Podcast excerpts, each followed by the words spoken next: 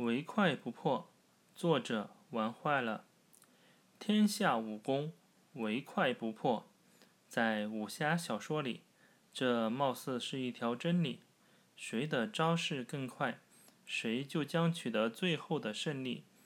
即使招式较快的比试者，整体实力较弱，功力不如人家深厚，但依靠动作快，就算赢不了，也能及时脱离险境。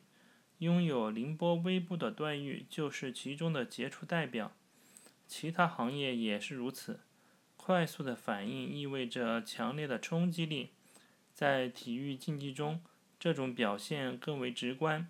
比如说足球比赛，一支球队如果拥有两三名快速的边锋或者前锋，那么欣赏他们的比赛将会是一件非常惬意的事情。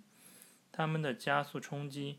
他们的灵动飘逸将给广大的球迷留下深刻的印象。巴西队的前国脚罗纳尔多、罗伯特·卡洛斯，还有曾经的罗本、现在的 C 罗等等，都是如此。他们就像球场中的一道闪电，用自己的瞬时爆发带给广大球迷们强烈的视觉震撼。当然，快速虽好，但是我们也要注意安全。比如超速行车就是万万不可取的。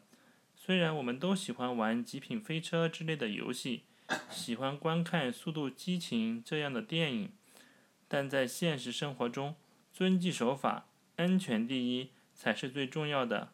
一时的冲动带来的往往是终身的遗憾。